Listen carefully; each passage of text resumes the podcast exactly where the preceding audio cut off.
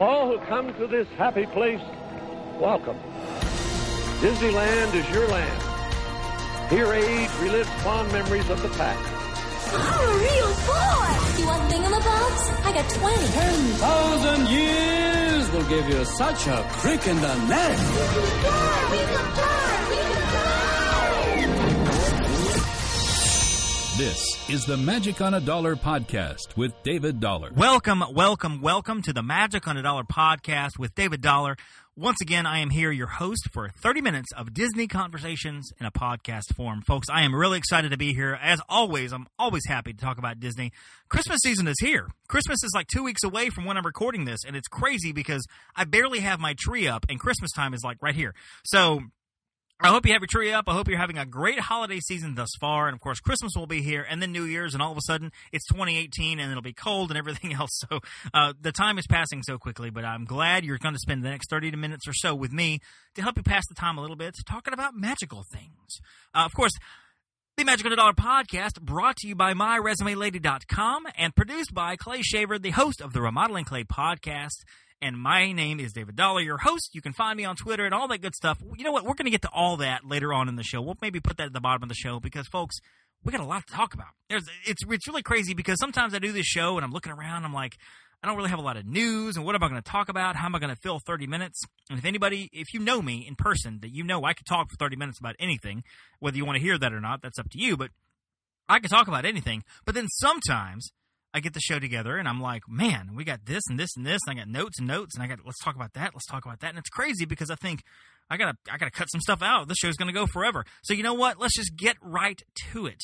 How about some world news tonight? Do do do do. Do, do, do, do, do, do. Some quick hits, real quick. First of all, uh, the Olaf Frozen Adventure short before Coco is being removed. Now, if you go see the movie Coco, I, I talked about this a couple weeks ago. I talked about Coco, the gave you a review of the, the, the movie. It's a fantastic movie. Um, but I neglected to talk about a 20 minute short film before the movie. Now, in traditional Pixar style, what they usually do is they have a Pixar short, a Pixar produced short. Like Piper, I think was the one that was last year. Piper is the little bird running on the uh, running on, on the beach, which was just phenomenal. I mean, it's an incredible, incredible thing, incredible little short. I think it won the Oscar. I know it was nominated. I could, I think it won the Oscar for best short film. I, I could be wrong. A short animated film, whatever. Um, but they usually do that, and so you kind of go to these Pixar movies with an expectation of you're going to be wowed watching something, um, watching something with a uh, with a Pixar short. And one of my favorites is called Night and Day, and it's basically it's one of the best shorts I've ever seen in 3D. It's it's visually it's amazing. You can probably find these on YouTube, and I know you can find them on on uh, on Blu-ray and DVD and such. But this time Disney decided, hey, you know what? Let's put a, a, a Olaf short, a Frozen short before Coco. Now, when I say short, that's kind of stretching it because it was a 21 minute cartoon. This is something that probably probably could have been and should have been and probably will be uh, broadcast on regular television, you know, over the holiday season. It's basically Olaf trying to find holiday traditions, Christmas traditions for Anna and Elsa because they don't really have any traditions because, as the Frozen movie shows you, they grew up apart. They didn't really get together towards the very end of it, and when they kind of reconnected as sisters, so Olaf is trying to find holiday traditions for for them and for him and for the whole village. And so that's that's kind of the gist of the short. It's a cute little short. There's a couple of songs in there. I don't remember any of the songs, so it's not that it's to me it's not that memorable, but it's in there. Well, Disney has decided to remove it because people were complaining, and they, they were complaining simply because you take 20 minutes of previews, you take a 21 minute short, suddenly you've got 41 minutes of filler time before the actual movie starts. So if you go to an 11 a.m. Saturday morning movie with your children, you're actually not watching the movie Coco until like 11:45 or 11:50. And people were trying to end, people were not happy about that. Plus, you remove the short and you can put an extra show of Coco sometime during the day because you've actually saved a lot of time over the course of the day, which is another idea. Um, now Disney has come out and said that they had always planned to remove this short before Coco. They'd always planned to only have it a certain time and and then have the movie just the movie by itself. And there's some rumors that maybe that Disney would have left it on there if the feedback had been really, really positive. And it's not that people hate the short, it's just they don't like a 21 minute cartoon before going to see the movie they want to go see. And there's also this rumor out there too, rumor, not substantiated, but rumor that Disney wasn't sure about Coco. They weren't sure about the making of the movie, so they thought, well, you know what? Maybe if we put something Frozen there, that will draw people to the movie, and so they'll go see Frozen, the Frozen short, and they'll see the movie. Anyway, all that is to say, they are removing the short. If they haven't already done it, they will do it very, very soon. So if you want to go see Olaf's Frozen Adventure, go see it before you go see Coco. Go see it really, really, really soon. The Turner Classic Films Disney Vault is opening up again. Turner Classic Films and the channel and Disney have a um, have a, a partnership where every now and then, a couple times a year, they do kind of a, a weekend or a day where they do the treasures from the Disney Vault. Film critic Leonard Maltin, one of the most heralded film critics in history, uh, kind of hosts it and everything. And this month's showcase for December will show a wide array of Disney classics for the whole family to enjoy with animated shorts, feature films, action movies, uh, documentaries, nature films, and made for television movies. So the schedule basically goes, I'm going to run through these real quick. Um, December 20th, starting at uh, 7 p.m. Central, 8 p.m. Eastern, you'll get to see Mickey Mouse and the Brave Little Tailor, a Mickey short. 8.15 comes on the story of Robin Hood. and 9.45 is the sign of Zorro. Now here comes two or three that I didn't know anything about. 11.30 p.m. Uh, Eastern, Toby Tyler is going to premiere. Uh, 1.15 a.m., Tricks of Our Trade. 2.15 a.m. is Pete's Dragon. And 4.30 a.m. is a movie called Fuzz Bucket. Now let me kind of give you a little insight here what exactly some of this stuff is. Fuzz Bucket is a 1986 film directed by Mick Garris and produced by uh, John Landis, actually, um, about uh, about a family and one one of the kids' invisible friends named Fuzzbucket. Which the, the if you Google this and Google image it, you'll see a very troll looking character at the very beginning. This is almost like a Harry and the Hendersons if Harry the Bigfoot was actually kind of short and Ewok trolley looking. I've never heard of this movie, but I'll be honest with you, there's a chance I probably watched it in 1986. Who knows? But that's coming on there. Uh, Toby Tyler is a movie produced by Walt Disney Productions from 1960, based on the 1988. I'm sorry, the 1880 children's book Toby Tyler. Um, the subtitle is 10 Weeks with a Circus by James Otis Kaler. I know nothing about this book. I know nothing about this movie but I do know that it's from 1960. And finally, uh, the other movie that we were discussing here, the um, uh, Tricks of Our Trade, is a Disneyland short, Disneyland special that came on back in the 50s whenever Disneyland was kind of doing their weekly specials and, and weekly stuff for, for Disneyland with Walt Disney hosting. Um, this is kind of a Tricks of the Trade behind the scenes of what exactly goes on between, uh, uh you know, with Walt Disney and Walt Disney World, not Walt Disney World, excuse me, Disneyland. I always get them confused when I say them out loud. With Disneyland, Tricks of Our Trades, the documentary, just kind of behind the scenes stuff, which I'm guessing in 1955 would be extremely fascinating, and now would be extremely fascinating too. But that's all going to be on December 20th, 2017, starting at 7 p.m. Central, 8 p.m. Eastern. Mickey, uh, the Brave Little Tailor, the story of Robin Hood, the sign of Zorro, Toby Tyler, Tricks of Our Trade, Tricks of Our Trade, Pete's Dragon, everybody knows that one. It's the old one, not the new one, and Fuzz Bucket. Now, Bob Iger is the chairman of um, the CEO of Disney, and he is looking to stay on. Now, let me kind of give some background to this. Bob Iger's been a part of the company for a long time, and he's really saw the company through a lot of things, through a lot of changes up and down. He kind of saw the he's seen the company through the acquisition of Star Wars and through Marvel, which has been a big deal. That's a big, big deal. Uh, came in sometime after Michael Eisner left in the early part of the uh, early part of the 2000s. Um, so he's he's been vitally important to to, to to the Disney company, to Walt Disney Company. Now he's kind of said he was going to leave. I think in 2015, he kind of pushed it off. And said, you know what, I'm going to sign a contract and stay a little bit longer until 2019. Uh, well, now it looks like he might stay on a couple more years because, as reported a couple of weeks ago, and I didn't break this news, it's been all over, but I talked about it extensively couple weeks ago, Disney and 20th Century Fox were looking to make a deal where Disney would acquire the back catalog of 20th Century Fox, including a lot of their a lot of their properties, including a lot of their uh, a lot of their stuff. Basically, their uh, the the uh, National Geogra- National Geographic Channel, the Sky Network, which is an international channel but you can get some of the uh, some of the other bigger cities as well. Uh, the the channel FX, a lot of the properties, including Alien, including The Simpsons, including Predator, including uh, the Planet of the Apes, Romancing the Stone, Cocoon, Men in Black, all of those properties. Uh, Sixty billion dollar deal. A couple weeks ago it was happening, and then the deal was kind of dead. Well, then we got the word that Fox was talking to other companies, including Comcast, which owns Universal, and uh, now the word is that Disney and Fox are back on. So I kind of liken it to kind of liken it to you're at a party and you see a very pretty girl that uh, that that that you like and you want to talk to, but you think to yourself, you know what? Maybe I'll go find somebody prettier. And you see that pretty girl talking to another guy, and you think, you know what? No, I, I'd like to talk to that pretty girl. So that's kind of how I see with Disney and Fox. The, Fox is the pretty girl. Disney's like, you know what? I am going to talk to that pretty girl because I don't want her talking to that guy. That other guy being, of course, Universal. Um, we don't want we. I personally don't want Universal to get those properties because I need those properties to come to Disney. Of course, included in those properties are the other side of Marvel, X Men, Fantastic Four, Deadpool, things like that. So, so for a nerd like me to know that Disney Marvel ha- would have their hands and the rights to X Men and all of that is is amazing. It's is incredible. It's an incredible thing. If you want to know that whole story, go back a couple of episodes where we talked about that deal, and I kind of get in, I kind of get into it over there. But um, Bob Iger looking to stay on past uh, past his contract extension date or contract date, looking to stay on into 2021, 2022, something like that, to kind of see the transition over. If in fact this deal goes through, it's getting close, and it's a it's a mega deal. And and here's why: it's a sixty billion dollar deal. When Disney acquired Star Wars, it was something like a five billion dollar acquisition. When they acquired Marvel, it was like a four or five billion dollar acquisition. When they acquired um, uh, Pixar, it was like a seven billion dollar acquisition.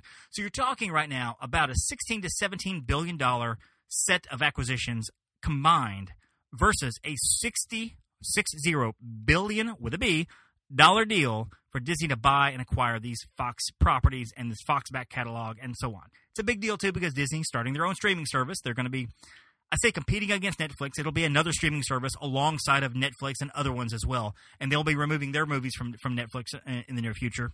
And it's going to give an entire back catalog of Fox 20th Century Fox uh, uh, movies to go into the streaming service to be have access to. And don't forget, the original Star Wars trilogy, Star Wars 1, 2, and 3, or I guess I should say episodes 4, 5, and 6, Star Wars, Empire Strikes Back, Return of the Jedi, those are actually all part of 20, 20th Century Fox. So Disney wouldn't only just have the rights to them, they would actually own those properties, okay? Now you think to yourself, well, Disney owns Star Wars. They do, but 20th Century Fox had that original trilogy, and they still have the rights to it, so they could kind of issue the, the, reissues and do the DVDs and so on and so on. I think they cut Disney a check, or maybe Disney cut them a check for the rights, whatever.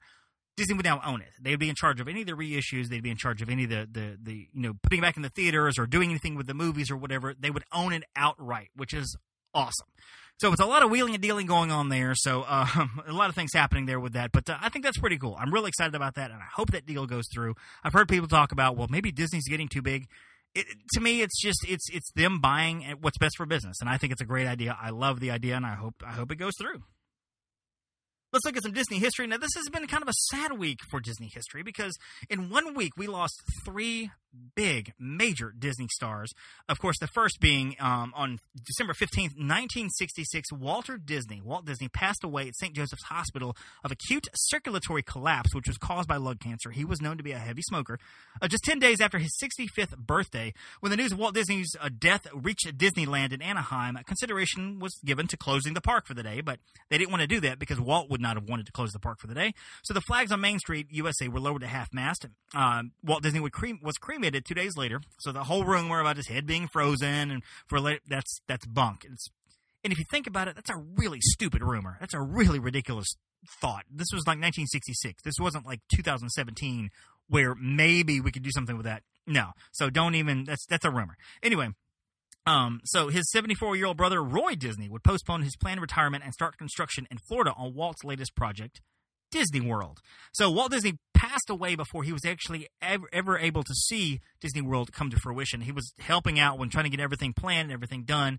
Um, his brother stepped in. His brother Roy, who was going to retire, stepped in and said, "You know what? We're going to do this." And something kind of fun here.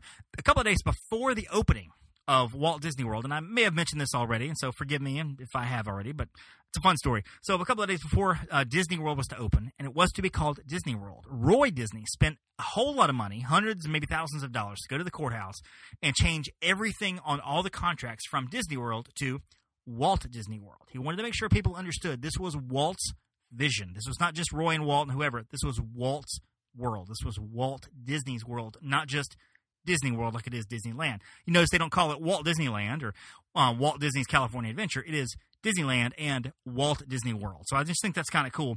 Um, 1966, and a couple of years later, I say a couple of years later, actually, uh, you know, somewhat maybe a couple of decades later, we lost uh, Lillian Disney uh, on December 16th, 1997. So one day and what, 30 years, um, 40 years after Walt died, we lost Lillian.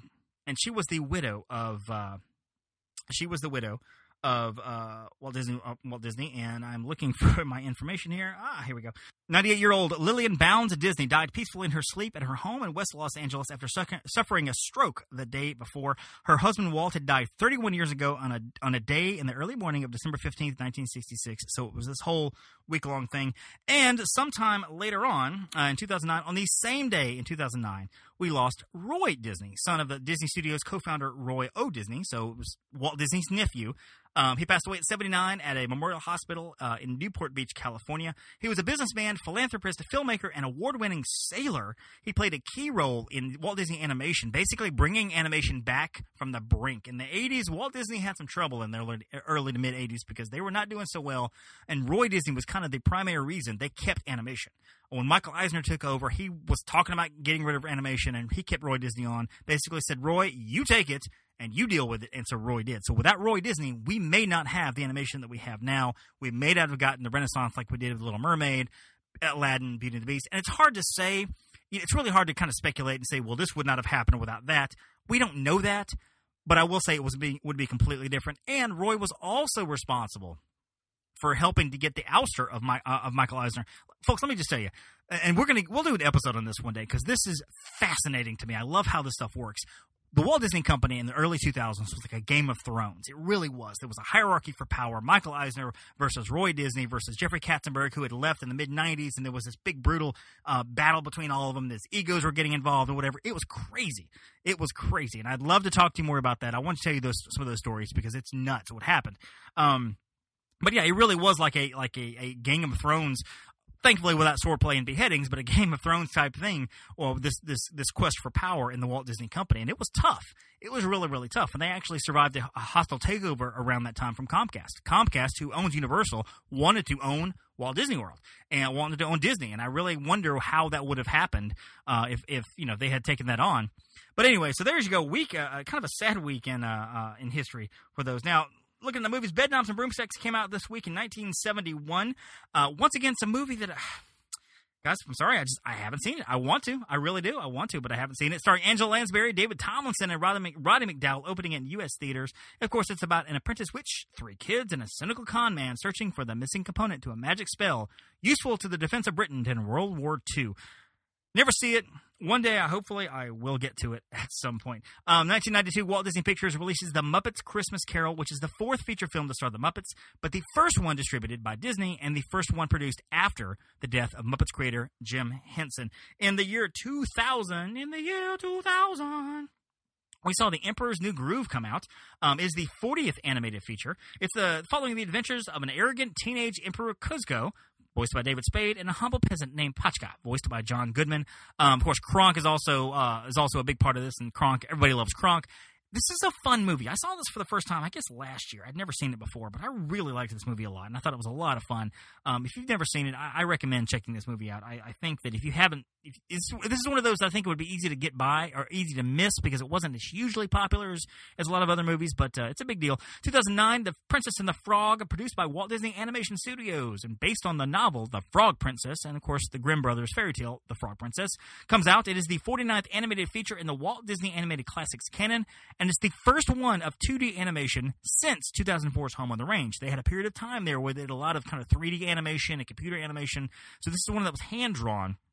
Um, Princess and the Frog kind of, in my opinion, it really kind of kicked off the golden age of of Walt Disney animation, and Walt Disney uh, movies, because we had that, and then of course the next year we had Rapunzel, and Rapunzel was huge, and the following years we had um, uh, you know, Zootopia and Wreck It Ralph and Big Hero Six and Moana. So I really think this second golden age, this this second renaissance of Disney animation, was kicked off by Princess and the Frog.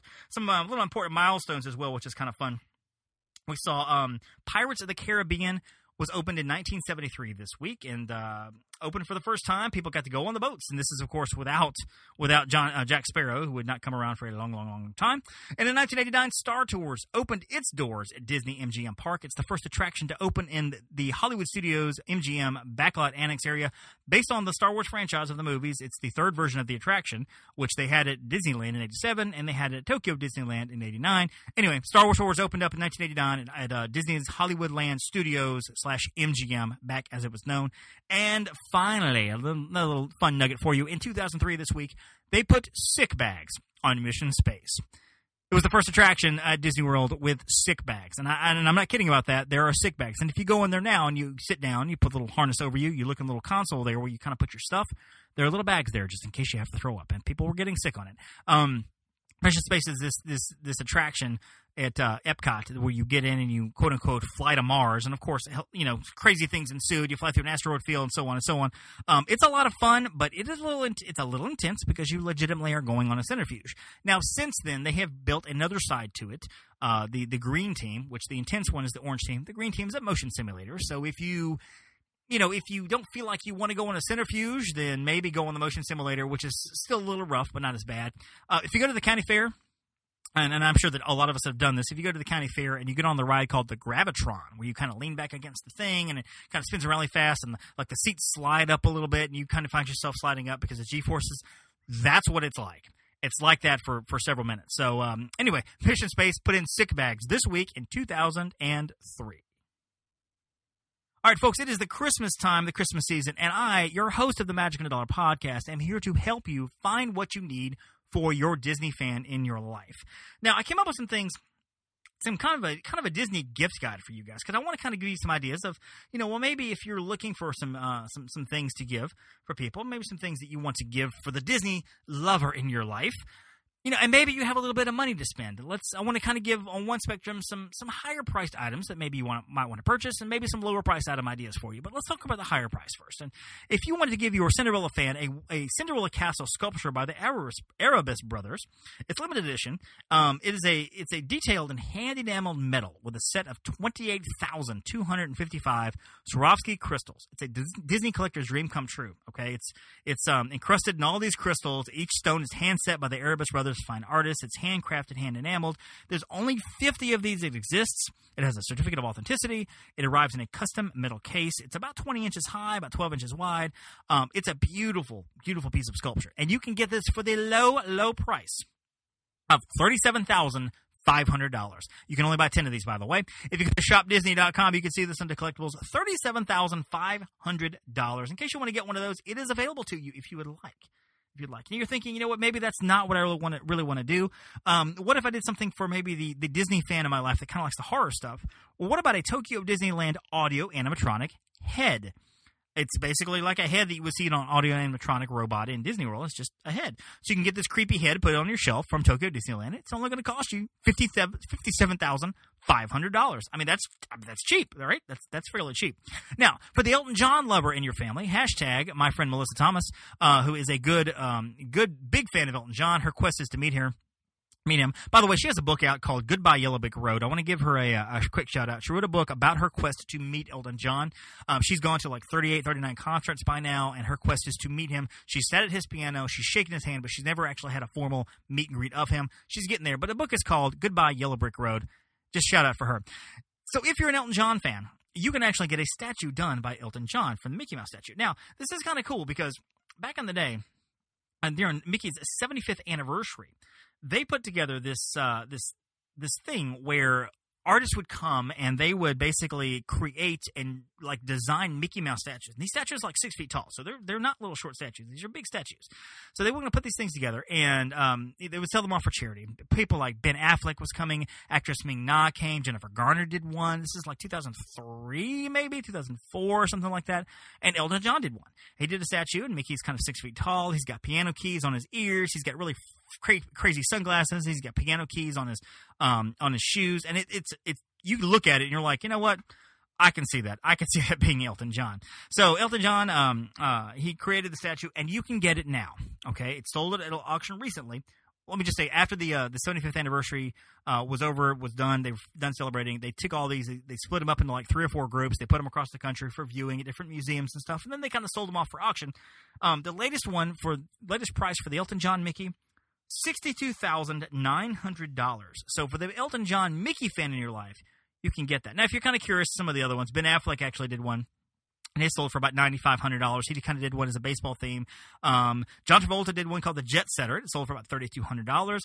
Uh, Jennifer Garner did one called Undercover Mickey, Undercover Ear Mickey, uh, benefiting the Elizabeth Glaser Pediatric AIDS Foundation. Her sold for three thousand. She kind of had it like decorated like a like a like a spy because this is Alias back when she was doing Alias. Dave Koz is a saxophonist. He did his in a musical style. It sold for eighteen thousand dollars, and um, Elton John's of course sold for around fifty five thousand. But recently it sold again for sixty two thousand nine hundred dollars.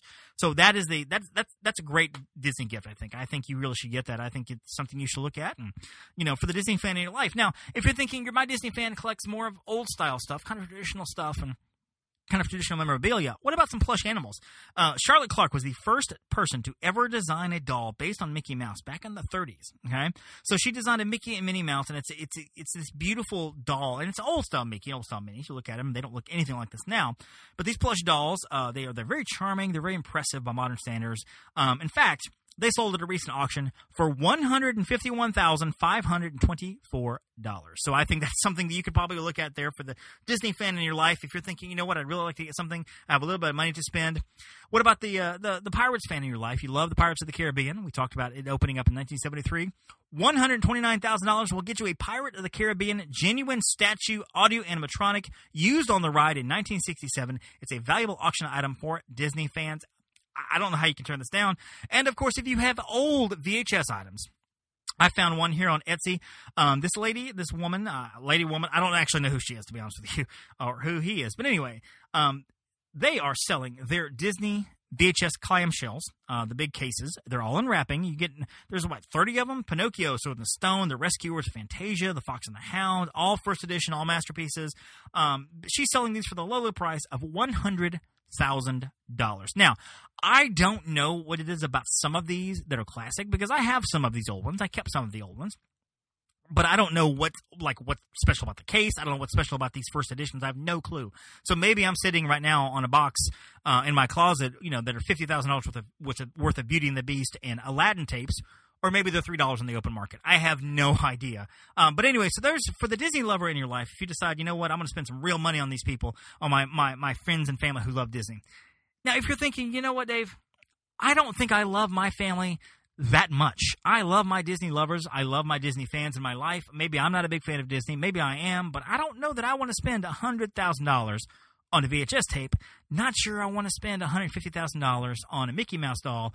And I really don't know if I want to spend uh, $65,000 on a, a, Elton John statue. Love Elton John, but I'm not sure I want to spend that much money on. That's okay.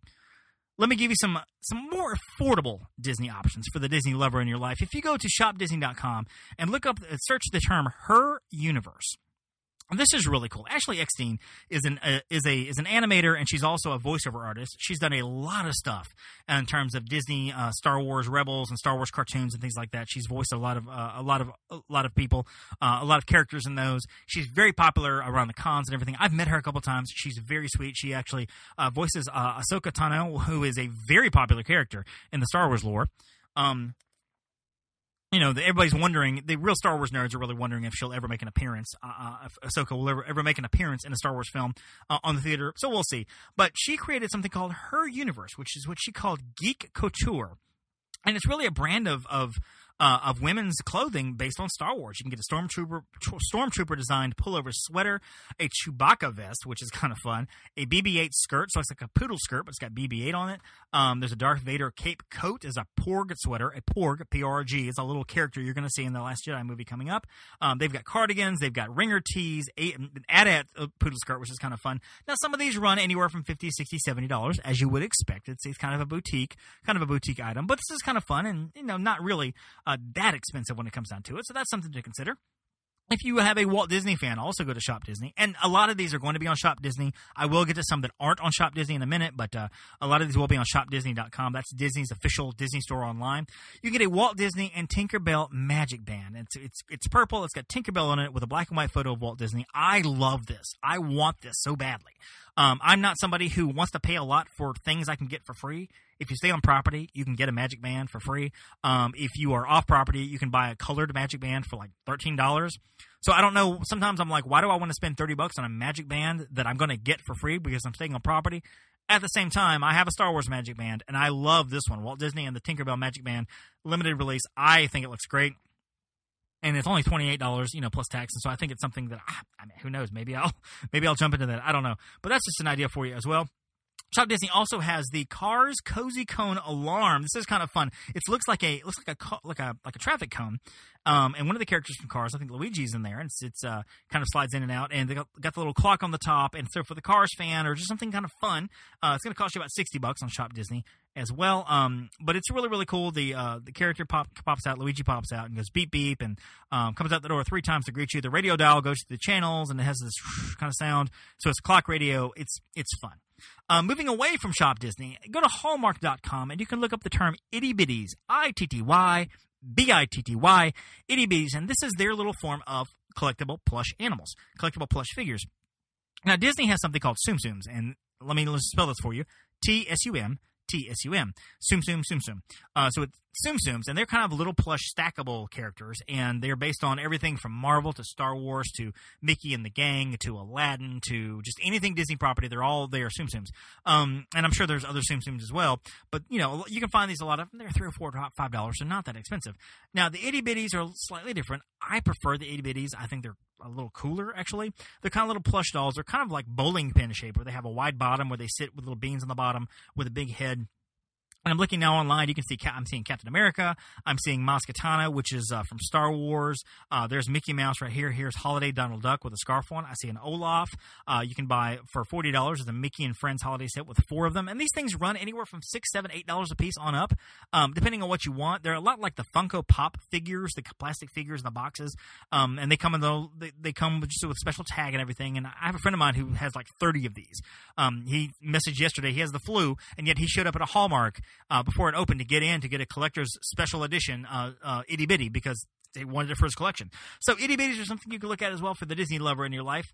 Um, Disney pins are a big deal too, and I'm a big, big pin collector. I have got thousands and thousands of pins on bo- and books and on boards in our hallway. Um, these are little Disney pins you're going to see on lanyards and stuff. And if you just go to eBay and type up Disney pins, you're going to see them everywhere. And if you don't know a lot about Disney pins, you can get overwhelmed because frankly, there is a lot of Disney pins out there. Um, and you know what? Let me know. Magic on a Dollar podcast at gmail.com. I'd be happy to walk you through the pin stuff because I'm a big pin collector, and, and maybe we'll do an episode on that one day too about collecting pins. But go to uh, Disney Park Merchandise, DisneyParksMerchandise.com, and you can actually find pins there. Go to eBay, type in, let's say your favorite character is the genie from Aladdin. Just type in Disney pin genie. You're going to find a dozen or two pins that pop up that will tell you, you know, which pins genie pins from Aladdin. You're going to be able to pick and select whatever. So those are kind of fun too if they're a pin collector. Um, so those are kind of some fun ideas for you there uh, for your Disney fan in your life. Some things that you may or may not want to pick up here. Okay, I also want to throw out here too that Disney is actually taking some of their uh, some of their stuff from extinct attractions and putting them on auction, and they're quietly doing it because no, they don't really like to do this a whole lot because they don't want people to buy them and make a huge profit selling, selling them on eBay but they're doing some of this now. Of course, we know that that uh, Guardians of the Galaxy uh, Mission Breakout is a brand new attraction in Disneyland, which I've heard it's phenomenal. I want to get out there and do it one day, but I've heard it's great. Um, but they took away the old Tower of Terror in order to put in order to create the the Mission Breakout for Guardians of the Galaxy.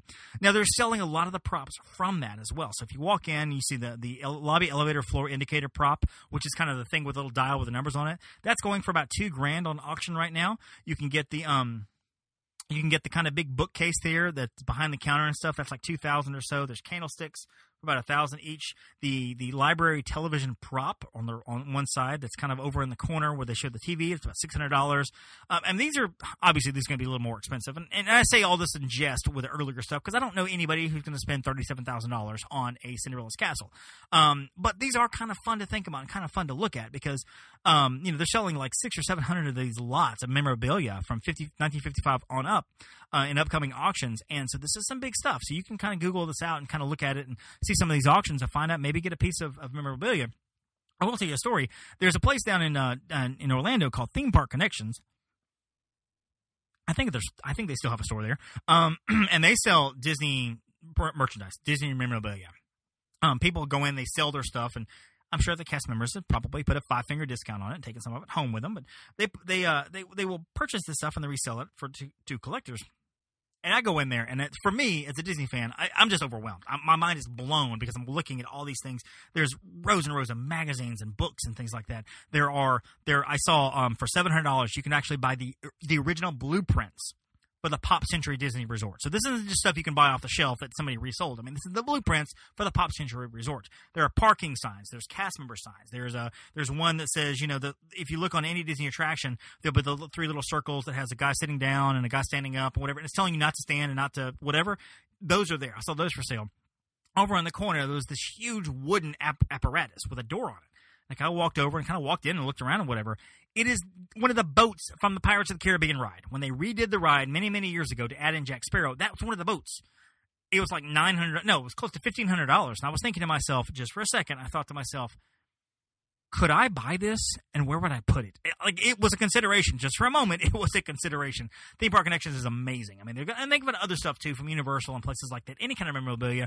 Um, they have this this glass case full of like movie memorabilia, actually from different movies. Just for this for doing it, I almost purchased a napkin that was used in the movie Soul Plane with Snoop Dogg for ten dollars. I kind of feel like it would have been ten dollars well spent, but I'm afraid I would have lost it between there and getting home. But they have all kinds of fun stuff in there, theme park connections. You can actually find them online as well. So so there you go. There's your holiday gift guide uh, for Walt Disney fans, for your Disney lover in your life. You can buy them all kinds of fun stuff and kind of, you know, go there, go what I told you to, shopdisney.com, disneyparksmerchandise.com, places like that. Google some of this stuff up. You'll see pictures of it. If you really want the Elton John statue, let me know. I probably could try to help you get it. I think that would be kind of fun. So anyway, again, my name is David Dollar. This is the Magic on a Dollar podcast. Thank you so much for joining us. Of course, we are sponsored by MyResumeLady.com. My friend Amy Campbell and her team have been doing resumes for almost 10 years now. They're doing resumes, they're doing marketing, they're helping you with your LinkedIn profile. They want to help you get a better job. Contact myresumelady.com. Go to the website, uh, hit her up there, look at the contact information, look at the stuff that she does. She's amazing what she does. She's a wonderful person. She'll treat you right. She'll give you, she'll treat you great, and uh, she'll take care of you. So myresumelady.com. This show's produced by Clay Shaver, who just released another episode of the Magic uh, Magic of the Remodeling Clay podcast this morning. Uh, his show is over 200 episodes old now, giving you the best version of you. So I'm going to say thank you to Clay very much for helping us with this podcast. Once again, enjoy your Christmas holiday season. We got more episodes coming up, more stuff coming up next week. Um, you know, as Christmas approaches, I hope you guys have a great week. And uh, hey, and don't forget, you can actually find me online magic on a dollar podcast at gmail.com. You can also find me on Twitter at Disney on a dollar. Find me on Instagram at magic on a dollar. Um, find me on Facebook, Facebook slash uh, facebook.com slash Disney on a dollar. That is our business page, and Magic on a Dollar is our uh, is our fan community. We're putting some fun stuff up there as well. And of course, I am a certified Disney Travel Planner. I actually have been certified by Disney to help you with your Disney travel planning, and I would love to help you folks. Give me a give me a holler at one of those one of those pieces of contact information I just gave you, or email me at magicodadollar at, at gmail.com. I'll be happy to help you out. I'd be happy to walk you through your vacation, try to help you get down to the parks, try to help you save some money, get your fast passes done, get your dining done, and guess what? If you stay on property, I don't charge you a thing. I don't send you an invoice. I don't say you owe me money. I don't say anything else. I just help you plan your trip. You pay the exact same amount as if you did it all by yourself, except you've got me as your virtual Disney assistant to help out the whole time. So that is magic on a dollar at gmail.com. Once again, my name is David Dollar. This has been the Magic on a Dollar podcast, our 10th wonderful episode of this podcast. Have a great week, and don't forget to thank a Phoenician.